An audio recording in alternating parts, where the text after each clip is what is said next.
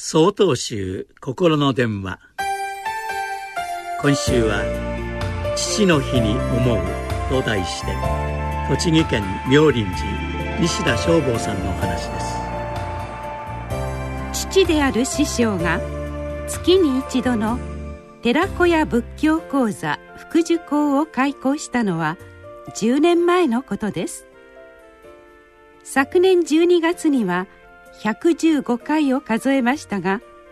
今年1月病の悪化から入院を余儀なくされやむなく休校しました。父の願いは混迷の世の中に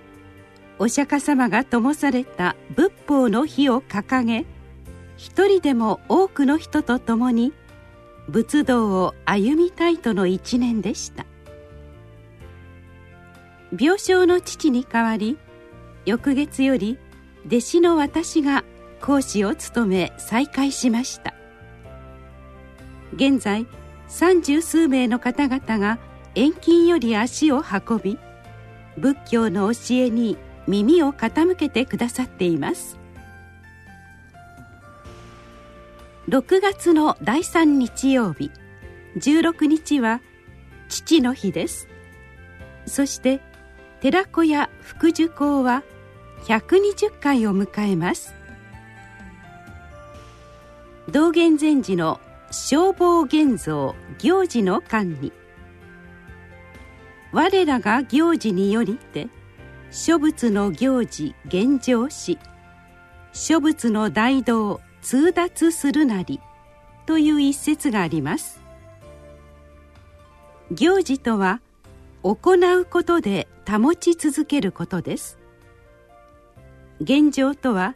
そこに現れること。私たちが仏道を実践するところに時と空間を超えて仏様の行事が現れ私たちと諸仏とが仏道の上でつながっているということです。今は病身をベッドに横たえる身となりましたが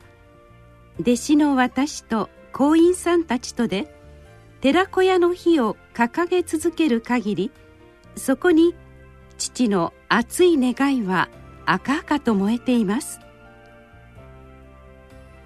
私はいまだ師匠と行員の皆さんが灯し続けてきた115回の寺子屋にわずか5回を重ねたに過ぎませんがこの日が消えぬよ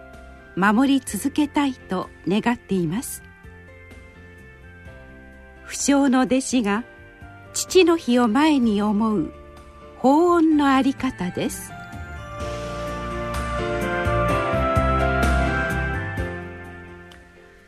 6月18日よりお話が変わります。